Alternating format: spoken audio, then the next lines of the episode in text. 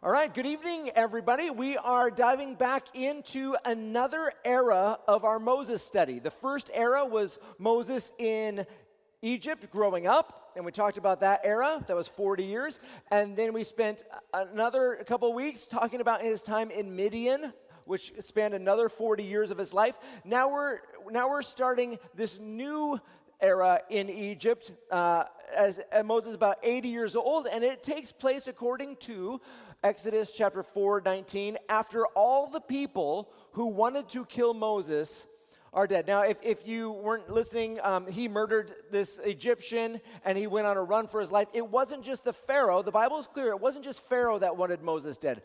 There was many people who wanted him dead at this moment. All of those people are now dead. And you can think, okay, was it just Pharaoh that wanted him dead, or maybe all these other wannabe pharaohs or aspiring pharaohs? Like, let's get this famous hero prince out of here, and let's get him done with. Here's a picture for you. This is a picture where the pharaoh that we had been talking about last time, Khaneferre, the adopted stepfather of Moses, where he was buried.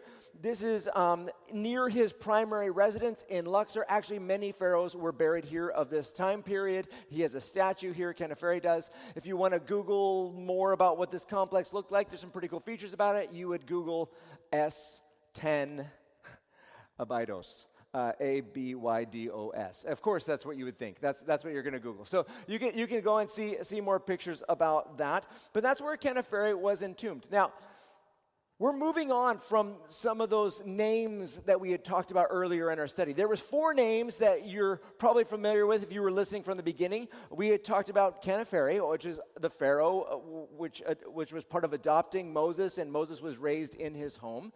We also talked about Princess Merit, right? Princess Merit, who had adopted Pharaoh, and she had defied her father who had made this command. Her father's name was Pengenu, and maybe you remember that name. So Pengenu, Princess Merit, and Khaneferre. And then we also talked about a fourth person who was a historian by the name of Artapanus, and how Artapanus was writing the history of the Jewish people in Egypt, and we saw some material from him. Okay, so those four people, they were a part of our study, and now they're kind of moving on. We're now 40 years later in our study, and we're going to talk about three different people in this next era: a pharaoh, a sage, and a priest. It sounds like it's sort of a joke, but yeah, we're going to be talking about those three different people. But before I name them and before I talk about them, let's just catch up, because we've been away from Egypt for 40 years. We've been in Midian. Moses was there as a shepherd for that period of time. What has happened? What has happened in Egypt during this 40 years? Well, according to the Royal Canon of Turin, which we've talked about just about every week, but here's a picture of it. The whole remains of it is the long, narrow bit, and then we have one zoomed-in bit of this scroll. But basically, the Royal Canon of Turin, which is it's written in columns, going from right to left. So you've got these columns of the king's names and their dates. I mean, you know, it's hard to read from that distance and in Egyptian. But yeah, that's what's going on here. And so, again, it's not in great shape, but there's definitely things that we can tell, even if some names are missing. We are looking at column, think of it as 10 columns. I think it's 10 columns. So we're at end of column 6 and then mostly column 7, if you're kind of thinking about where we're at on this Royal Canon. And basically what we discover is there is about 21 names between Khaneferre and the pharaoh of the Exodus. So there's 21 names, and even if they're not all listed, there's 9 of them that are completely gone, but we can just tell by the spacing. So we've had some 21 very short-lived pharaohs during this time. The longest reigning pharaoh in that 40-year period is that Meneferi. That guy, he was pharaoh for either 13 years or 23 years, depending on if you think that was an intentional dot or an erosion mark on the scroll, right? It's one of those things. But he was there. He was the longest pharaoh of that time period. But then finally we get to the pharaoh of the Exodus, which is this guy down at the bottom. And all that's left on the scroll is M-O-U-S-E, no, M-O-U-S-E. O-S-E, Mose. And we know, though, that his full name is Dudimose, and the reason why we know it is because there's only one pharaoh whose letters are M-O-S-E at the end. So we know that this is the guy. Dudimose is the pharaoh of the Exodus, and that's where he's at in the Royal Canon of Turin. Now, you're thinking to yourself, okay, that was very boldly said, Brian. Thank you. You said it with such conviction, it must be true. Well, there's more to it than just the conviction of my voice.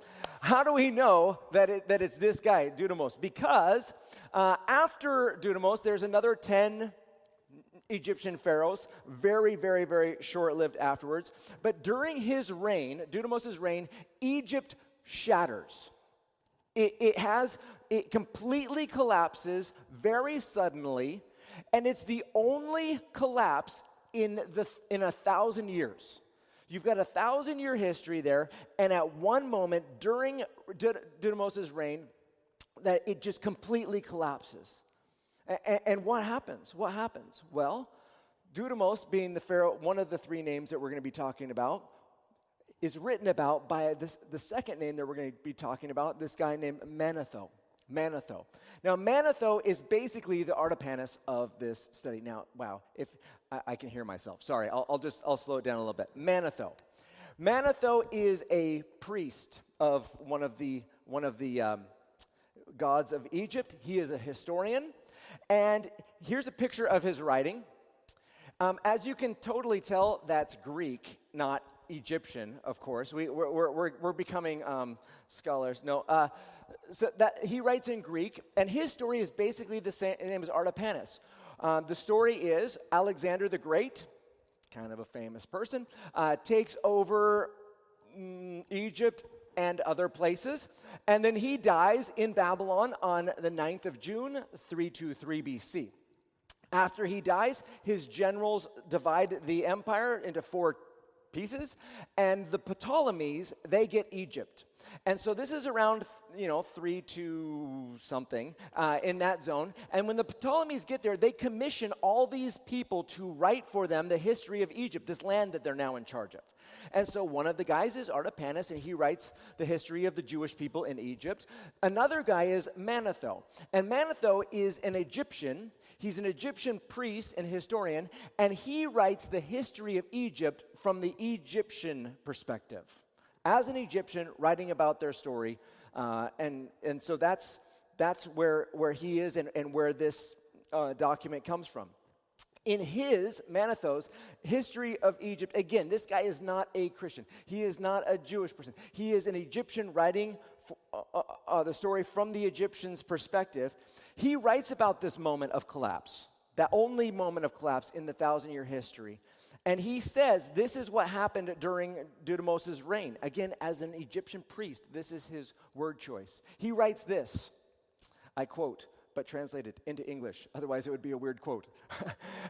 He writes this, Tutameos, which is the Greek name for Dudimose, because it's written in Greek, but Dudimose.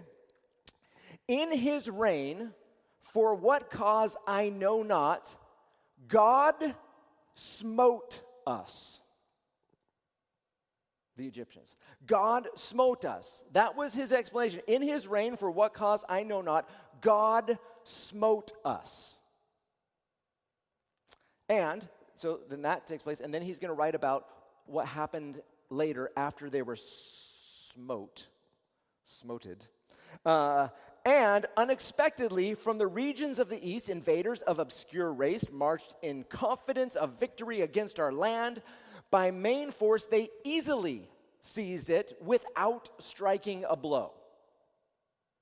And having overpowered the rulers of the land, they then burned our cities ruthlessly, razed to the ground the temples of the gods, and treated all the natives with a cruel hostility, massacring some and leading into slavery the wives and children of others. Now, some very important things to note about this quote. It does not say, the gods smote us. It's not talking about the gods. This pagan priest is very clear, one God. God smote Egypt. God's mighty, that smiting, that smiting of the mighty smiter, that smiter, it so devastated Egypt, says the Egyptian priest, that you end up having which we now call the Hyksos invaders, the Hyksos rulers, these foreign invaders were able to march into a completely shattered and devastated Egypt without a single battle, according to the Egyptian, without striking a blow, it says. And they took over, and then they led Egypt for many eras. But do you see, I mean, just stepping out of the story for a second, I see God's justice. Again, this isn't in the Bible here, but I see the goodness of God from this Egyptian perspective. You know, the irony, you know, God's people had been in high levels of leadership and prosperity in Egypt, and then the native Egyptians confiscated everything, made them slaves, treated them ruthlessly, killed many of them, including the baby boys, and just were awful to them. And then God smote them. And then what happens? Foreign invaders come in and do the same thing to the Egyptians that the Egyptians did to God's people. They enslave them, they kill some of them, and they just treat them ruthlessly. There's just God is so just. He is so good, and he's paying attention. And although it may take some time, justice is going to happen. Anyway, so that's free. Manetho is this Egyptian historian, and we'll just keep this tucked in our brain. He's the one that writes about one God smiting the Egyptians during the reign of Dudimose as the explanation for the complete collapse that takes place in Egypt. The third guy that I want to talk about, and I'm actually not going to say anything about him today, but we're going to spend a lot more time on him in the next couple weeks. He is the Egyptian sage named Ipuwer. Ipuwer, I-P, where are we at here in my notes? I-P-U-W-E-R, Ipuwer. Now, Ipuwer is a massive deal, and I'll talk more about this in a bit, but he is an Egyptian sage, so like, think magi, think wise man, think, you know, like Daniel, chief of the Magi, or think, you know, as you're reading about the leadership in Exodus, like the magicians, like that group of people. He's one of those group of peoples. And he is writing about the plagues of Egypt as an eyewitness from the Egyptian leadership perspective. It's amazing how he writes all the way through these plagues, and we're gonna see this. But we have this guy Ipuwer who's writing as an eyewitness sage, a white eyewitness Egyptian to this thing. Now here's a copy, a picture of his writings, admonitions of a Egyptian sage. Clearly, that's now back to Egyptian, so that's good. We're back in the right language. But again, writing as an eyewitness, and we'll talk about the validity of this in a week or two. Since I said it, we will. Anyway, so those are the three names that we're going to be focused on: Dudimose, and Ipuwer, and Manetho. Those are some names that we're going to be coming back to more and more in our study. But right now, what I want to do is I want to just put that aside. And we'll just be like, yay, that was super fun. And now let's look at the Bible and just see what the Bible says about this time now that Moses has returned after 40 years, and he's returned to Egypt. What happens? Okay, chapter 5 is where I'm picking up. Starting in verse 1, Moses confronts Pharaoh Dudimose.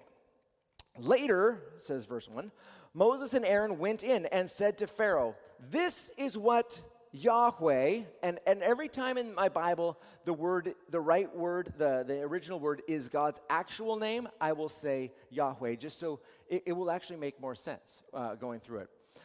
This is what Yahweh, the God of Israel, says. Let my people go, so that they may hold a festival for me in the wilderness. But Pharaoh responded, who is Yahweh? Who is Yahweh that I should obey him by letting Israel go? I don't know Yahweh. And besides, I will not let Israel go. So, okay, you got Pharaoh here, and he's like, well, who is Yahweh? I don't know this guy. I don't know this Yahweh. So you've got this Pharaoh. He knows the names of all the gods of the area. I mean, he knows the gods of Canaan and Babylon and Persia and Cush and Libya. I mean, okay, I don't even need it. He knows the other gods of the countries. But he's like, this one, he doesn't know this name. In fact, actually, as we keep reading, you might pick it up when I read it. I'm not going to comment on it. But also, it's very clear in this passage that the Jewish people, the Hebrew people, are only now learning God's name. Abraham didn't get to hear this. So it is a new name for these people to know. But it starts off with, who is this Yahweh? I'll show you the, I said I would, I'll show you the oldest inscription, the oldest anything that has the name Yahweh on it ever yet discovered. And it's here on this pillar. So where we're at, we are in southern Egypt at Soleb. And southern Egypt, now it's modern day Sudan, but at that time it was southern Egypt. The Temple of Soleb, which is there, and there is this pillar. There's lots of stuff going on in this temple, but there is a pillar that has all these like lists of enemies of Egypt on it, and it describes them. And the one that you're looking at right there names one of the enemies of Egypt, and it says the enemy of Egypt was Tas Sashu Yahweh. Tas Sashu Yahweh, which basically means the shepherds of Yahweh, or the Bedouin of Yahweh. The Bedouin of Yahweh, or the shepherds of Yahweh, as the enemies of Egypt. Now, two things to note about this. There is some odd things about this inscription. Usually it would say the shepherds of, and then a place name. The shepherds of Canaan, or the shepherds of Libya, or the shepherds of New York, or something like that. But here it actually very uniquely puts in the name of God, of this deity, of these people, the shepherds or the Bedouin of Yahweh. Very unique. The other thing is that you can see from this is that Egyptians don't like Yahweh. They don't worship him. They don't venerate him. There's temples to foreign gods at this time all over Egypt, from Nubia, Canaan, Libya, like lots of foreign gods. No, at this time, temples to Yahweh, the God of the Bible. He is an enemy. He is not liked by the Egyptians, not worshipped, which makes sense if God, that Yahweh smote them, right? But he's not liked. So Pharaoh, though, he's now going to learn who this Yahweh is, and Egypt will now forever remember the God of the Hebrews, Yahweh, the God of the shepherds, the Bedouin people of Yahweh. All right. That was fun, not very clear. I could have put up a reconstruction, but I thought you would like at least the original a little bit better. The reconstruction is more clear, but there we go. Bedouin of Yahweh. Okay, let's keep going in our study. Exodus 5. So I will not let Israel go. Verse 3. They answered, Moses and Aaron, "The God of the Hebrews has met with us. Please let us go on a 3-day trip into the wilderness so that we may sacrifice to Yahweh our God, or else he may strike us with plague or sword." Very bad. Very bad, and the Egyptians are going to experience that. The king of Egypt said to them, "Moses and Aaron, why are you causing the people to neglect their work? Get to your labor." Pharaoh also said, "Look, the people of the land are so numerous, and you would stop them from their labor." That day, Pharaoh commanded the overseers of the people as well as their foremen, "Don't continue to supply the people with straw for making bricks as before. They must go and gather straw for themselves, but require the same quota of bricks from them as they were making before. Do not reduce it, for they are slackers. That is why they are crying out, 'Let us go and sacrifice to our God.' Impose heavier work on the men. Then they will be occupied with it and not pay attention to deceptive words." Just fun historical picture for you. Straw and brick. Here you go. So this is just, if they didn't put the straw in the brick, it's just going to crumble. The bricks are just going to crumble. This adds the structure needed. I was listening to Cameron Imes, somebody that Kelly and I went to university with a long time ago, now an Old Testament professor at Prairie. And she was talking about brick making, the things I listen to. What do you listen to? I was just kind of, I don't know, it was just random. And she was talking about the process of making bricks. And she reminded me that actually straw is only available a few weeks a year. Just a few bits after the harvest comes out and before everything else happens. It's not like it's available in the fields year-round, just like, hey, we need some more straw, let's go get it. Very small windows, and it's valuable. If there's no straw, there's no building. And so if you've ever read this passage and thought, why is it that the slaves aren't going out and getting the straw usually? Why are the Egyptians doing that?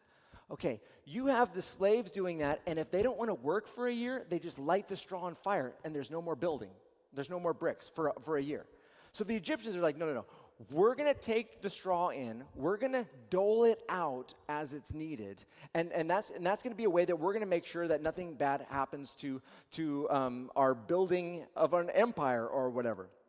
So this is a particularly rough moment, and we're going to read more about this rough moment, where the Jewish people are told, okay, you need to go get your own straw. Now, let's just assume it's at a moment where there is still stuff in the field, and we're going to see that they don't just scatter into the neighboring areas. They go through all Egypt looking for straw, because the Egyptians have probably already gathered in most of it, and they have it in their storage facilities, and it's going to be very hard to find. Not only is it hard to find now, if they can find it, it is about to get a lot worse in just a few weeks. This is a very, very awful moment for them. Okay, let's just keep reading. So, verse 10, so the overseers and foremen of the people went out and said to them, this is what Pharaoh says, I'm not giving you straw. Go get straw yourselves wherever you can find it, but there will be no reduction at all in your workload. So the people scattered throughout the land of Egypt to gather stubble for straw. The overseers insisted, finish your assigned work each day just as you did when the straw was provided. When the Israelite foremen, whom Pharaoh's slave drivers had set over the people, were beaten. Oh, then the Israelite foremen whose Pharaoh set over the people were beaten and asked, why haven't you finished making your prescribed number of bricks yesterday or today as you did before? So the Israelite foreman went in and cried for help to Pharaoh. Why are you treating your servants this way? No straw has been given to your servants. Yet they say to us, make bricks. Look, your servants are being beaten, but it's your own people who are at fault. But he said, you are slackers. Slackers, that is why you are saying, let us go sacrifice to Yahweh. Now get to work. No straw will be given to you, but you must produce the same quantity of bricks.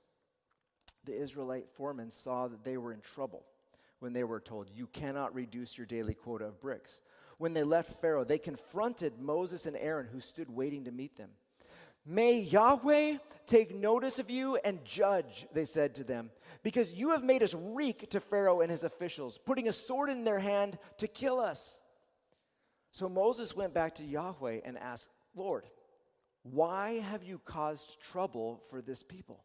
And why did you ever send me? Ever since I went into Pharaoh to speak in your name, he has caused trouble for this people, and you haven't rescued your people at all.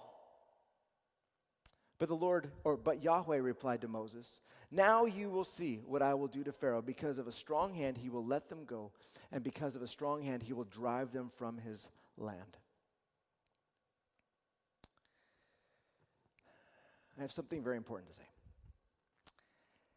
If you will grab onto what I'm going to say with both hands, and if you will cling and remember this one truth all of your life, no matter if things go good or whether things are difficult, if you can keep this perspective as you go from here on, it will save you so much needless fear, so much needless grief, so much needless spiritual freaking outs. This is what I want you to remember forever. Very often, when God is on the move, very often things get worse before they get better. I'm just going to say that again.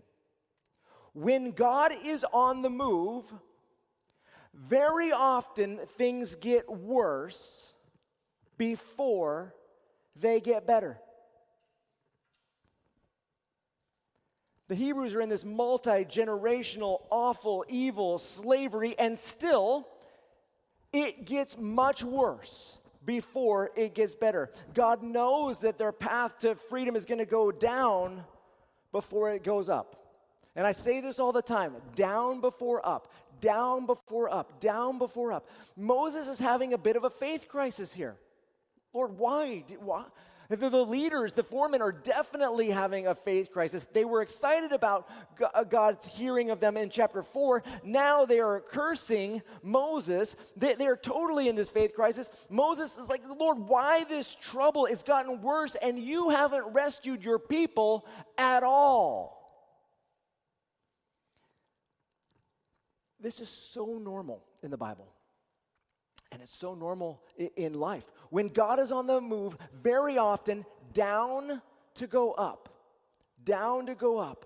Very often pain and disappointment increases before God's promises are fulfilled. Want some examples? How about Joseph? Joseph finds out that his family's going to worship him and bow down to him, and he's going to have this great, glorious future, but his path is down before up, and he goes into sold as a slave, and then he gets thrown into prison 13 years. It's not like just down for a few weeks and then up. 13 years down before up. He has God's promises down before up.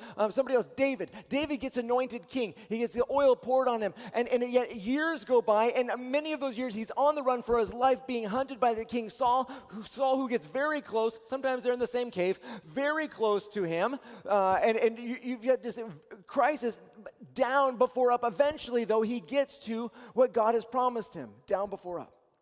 Paul is beaten and imprisoned, and he's going through that before seeing revivals breaking out in cities and in areas. This down before up. Jesus is tortured and crucified before he raises from the dead, down to go up. If you were listening to our study last year on the book of Revelation, it's a very big down before a massive, glorious up.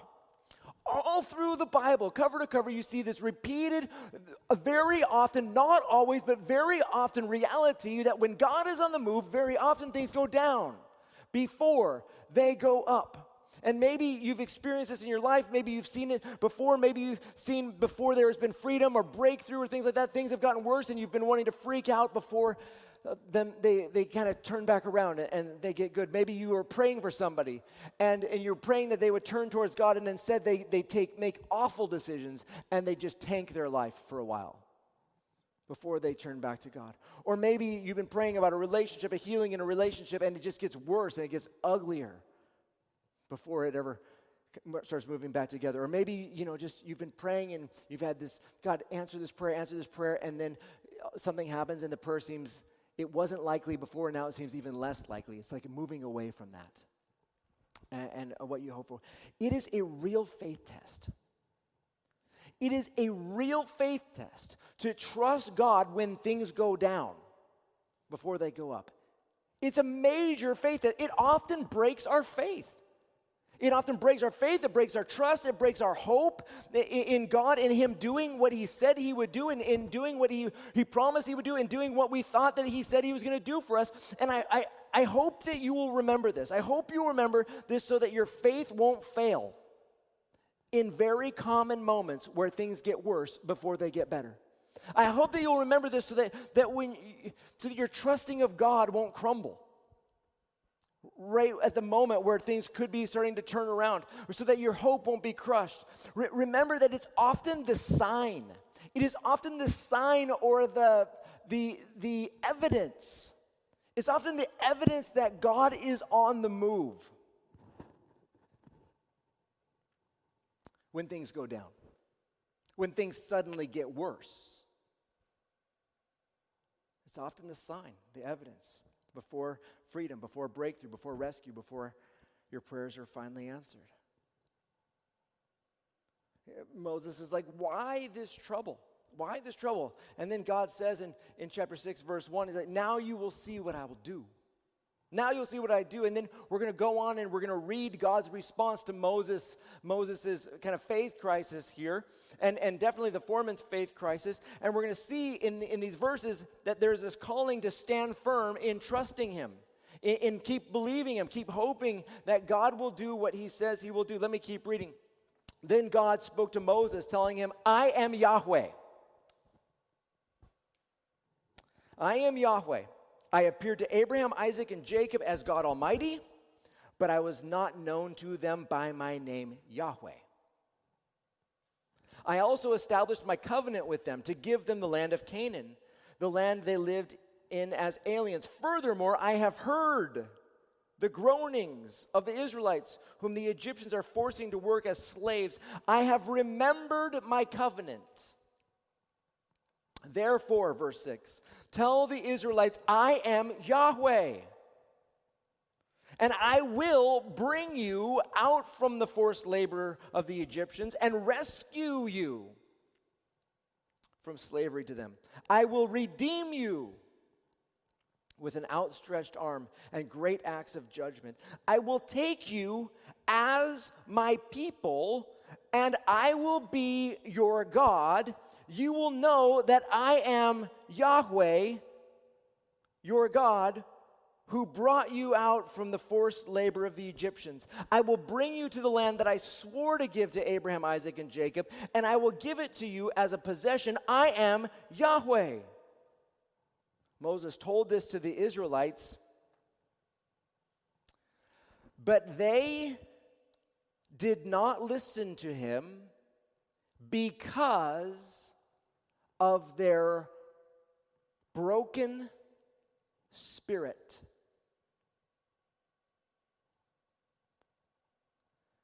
But they did not listen to him because of their broken spirit and hard labor. Then Yahweh spoke to Moses, go and tell Pharaoh, king of Egypt, to let the Israelites go from his hand. But Moses said in Yahweh's presence, if the Israelites will not listen to me, then how will Pharaoh listen to me, since I am such a poor speaker? Then Yahweh spoke to Moses and Aaron and gave them commands concerning both the Israelites and Pharaoh, king of Egypt, to bring the Israelites out of the land of Egypt. Look, down to go up has broken the spirit of God's people. The fact that things got worse and not instantly better has broken the spirit of God's people. And so the result of their broken spirit is that they wouldn't listen to God. I mean, yes, they can hear God. They hear what God is saying. They're able to actually hear from God, but they don't hear it in their hearts. They don't grab onto it. Signs of a broken spirit is somebody, okay, I hear that God says something good about my future, but I'm not going to believe it. I'm not going to hold on to it. We'll wait and see is a sign of a broken spirit. Okay, I hear you, God. We'll see if it happens. But I'm not going to grab onto it. I'm not going to take it as a worthy word from God that I can base my life on. We'll see. That's a sign of a broken spirit. Not just doubt. Oh, God said that? No, I don't care. Sometimes it's just like I won't embrace it is a sign of a broken spirit. Even Moses is full of doubts here. You know, it's just worthless. We're back to that chapter 3, chapter 4. Like, I'm such a poor speaker. Why should I even bother doing this? I can't do this. I've proven that. Guys, don't let downs break your spirit. Don't let downs break your spirit like this. Don't let the downs cause you to stop listening to God. Stop believing what God is saying to you anymore. Don't let the downs stop you stepping out in faith. Moses, step out in faith. Go back and talk to Pharaoh again. Why would I even do that? I'm such a bad speaker. No. Don't let the downs stop you from stepping out in faith, expecting God to help you. I bet this has happened to you before. I bet you've had one of those moments where you've prayed and something got worse, and so maybe you stopped praying because it only got worse. Or maybe you prayed for something and then it didn't happen, and then you're like, okay, I'm not gonna care about God anymore because he didn't do this thing for me quick enough. Or maybe you stepped out in faith at some point, you thought God was gonna help you at something, and then he didn't help you that time, and so you doubt that he'll help you next time. What was God's response here to this broken spirit people? These people who are in a down before the up. These people who are in this down, who don't believe there's going to be an up. Well, he reminds them, which we just read, of his promises, and he reminds them of what he's already told them.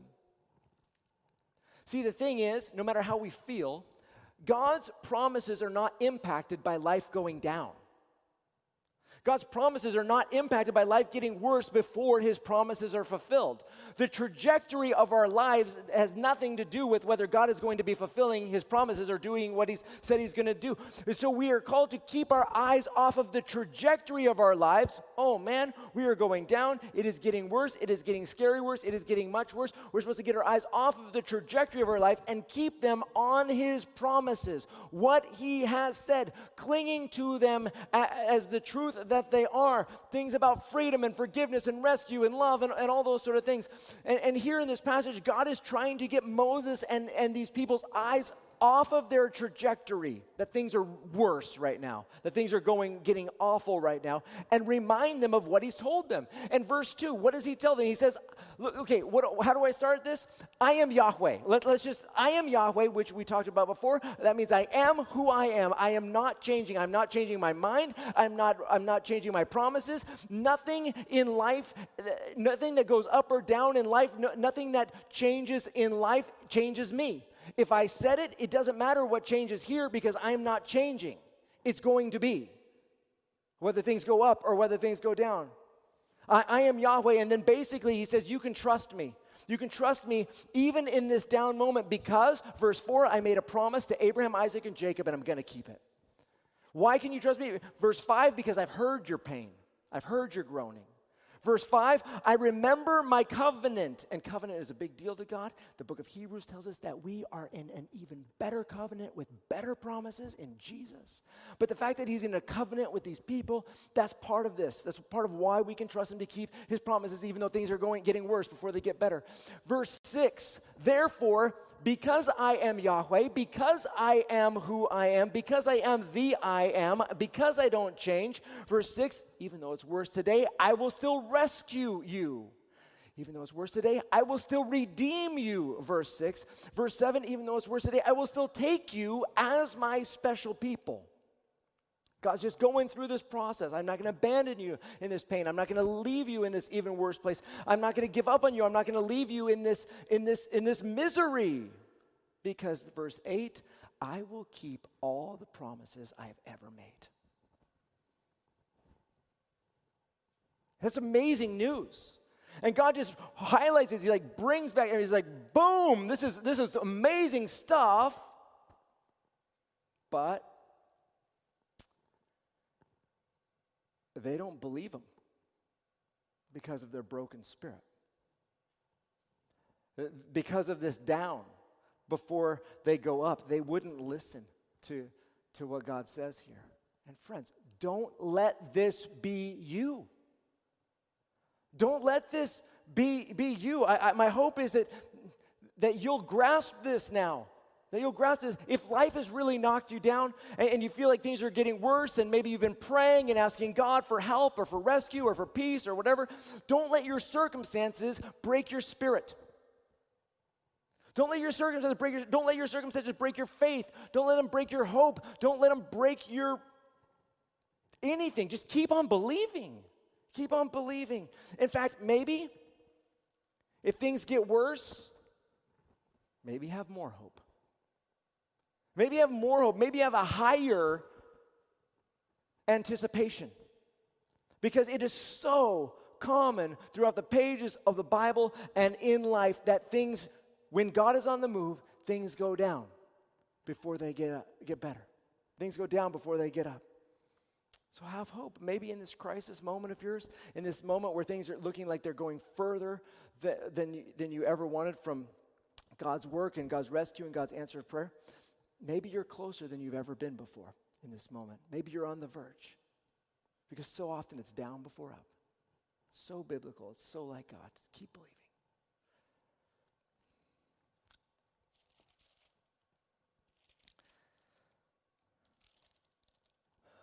Most of the rest of the chapter here is a genealogy. And you can read that on your own. I would read it to you, but you would only laugh at my reading of names, and instead I think I'll just let you have some nice pleasure reading later. But the point of the genealogy here and its placement is found in verse 26 and verse 27. And the point of this genealogy is just to drive home that this is a true story, that this story is taking place with real people who really did live and whom God really did use to rescue the people of Israel from an awful slavery. And even though it got worse before it got better, and even though the process was painful and at the times Moses seems to lose hope, the Israelite leaders lose hope, the foremen lose hope, God still kept his promises to them and rescued them as he said that he would. Now, we'll pick up here next week. But for now, I know that some of you just really needed to hear this. You really needed to hear that because life has been awful. And or if it's not now, it's been in the past. And maybe at some point your spirit has broken because things got worse instead of getting better. And so now you don't trust the words of God, the encouraging words of God to you anymore. Or you might hear them, but you'll just keep them at a distance. And you're no longer willing to grab on to what God says because you've been disappointed, because it's gotten worse, because it's been painful. Maybe you've stopped trusting that God is with you. Maybe you've stopped trusting that God is going to help you, doubting that all the good that God has spoken about you, if you trust him, will be true. Here's my challenge for you today. My challenge for you today is remember. Remember what God has said to you. Now, I'm thinking about the promises that he's made in the Bible and anything that you feel like God has said to you. Remember, hopefully you have a journal. You're gonna, if you don't write down what God says to you, you are gonna be on the non-growth track of faith. I'm just gonna throw that out there as a nice, friendly comment there. If you feel like God's speaking to you, you want to write that down and hold on to that because God's words are often spoken in invisible ink, and we quickly forget. So I hope that you have a journal, and so go ahead and write all that down, or go back and open up your journal and look and see what God has told you in the past, maybe things that you've forgotten. If you don't have a journal, open one up and start writing for the sake of your future. You're just not going to remember. Okay? So we're going to go back and we're going to remember what God has said to you, and then you're going to take your eyes off of your trajectory. You're going to take your eyes off of the now because that is disconnected from God fulfilling his promises to you. You're going to get your eyes off the trajectory and place them back on God's promises. That's the challenge. The other challenge is if you're discouraged. Now, I wrote it this way, if you're not discouraged, but really this is just for anybody. This is for anybody. Share this message with someone who you know who's having a tough time. There's a lot of people who have broken spirits right now because life has been rough or because they've had a rough go. And you'd be like, you know what? Just endure the weird, you know, like pictures of manuscripts at the beginning and hold on because God has got something for you here to encourage you. Maybe you need to pass this on to somebody. Guys, when times are rough, our faith can be shaken. It can be shaken, it can be broken, but if that's you, who knows? You might be on the edge of answered prayer, even though things look like they've taken a sharp turn away from anything you'd ever hoped for. God, I pray for memories. God, I ask that everyone who is listening to this, that you will flood their mind with memories. If we haven't been people who have been writing things down, God, I pray that you would be gracious and help us to recall to mind the things that you've spoken to us, even the things that we've struggled grabbing onto, especially the things we've struggled grabbing onto, your true words over our lives in your word and that you've spoken to us and through people or however you've spoken to us. God, I pray that we would remember them. And God, Spirit, that you would realign our hearts from our trajectory to your promises, to your words. And God, fill us with faith again. But God, I just bless everyone's memories now in the name of Jesus to recall your words to us all. God, we need you. And we're so thankful for your power, for your goodness, for your love and concern for us, and the way that you do powerfully intervene in our lives. Hear our prayers and answer in Jesus' name. Amen.